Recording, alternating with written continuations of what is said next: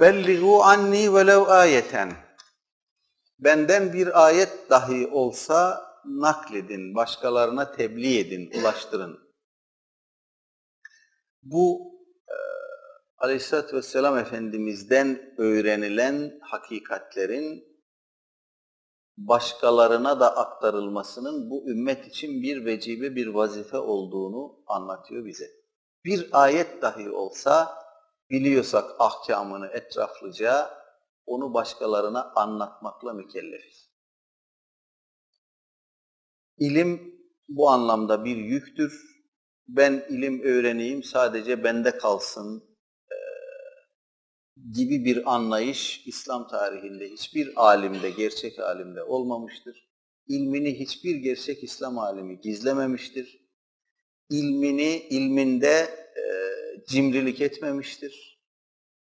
Öğrendiklerini sonuna kadar başkalarına da aktarmanın hassasiyeti içinde olmuştur. Çünkü bu bir sorumluluktur.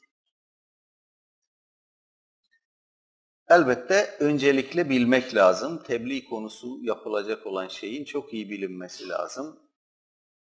E, aksi halde kaş yapayım derken göz çıkarmak çok mümkün. Bugün yapılan genellikle budur.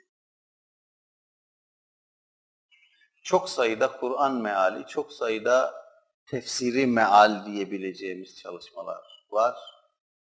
Bu noktayı hep vurguluyoruz biliyorsunuz. Bu zahiren hayırlı bir şeydir, iyi bir şeydir. Allah'ın kitabı, Allah'ın kelamıdır söz konusu olan ama bu kitap ve bu kelam üzerinde e,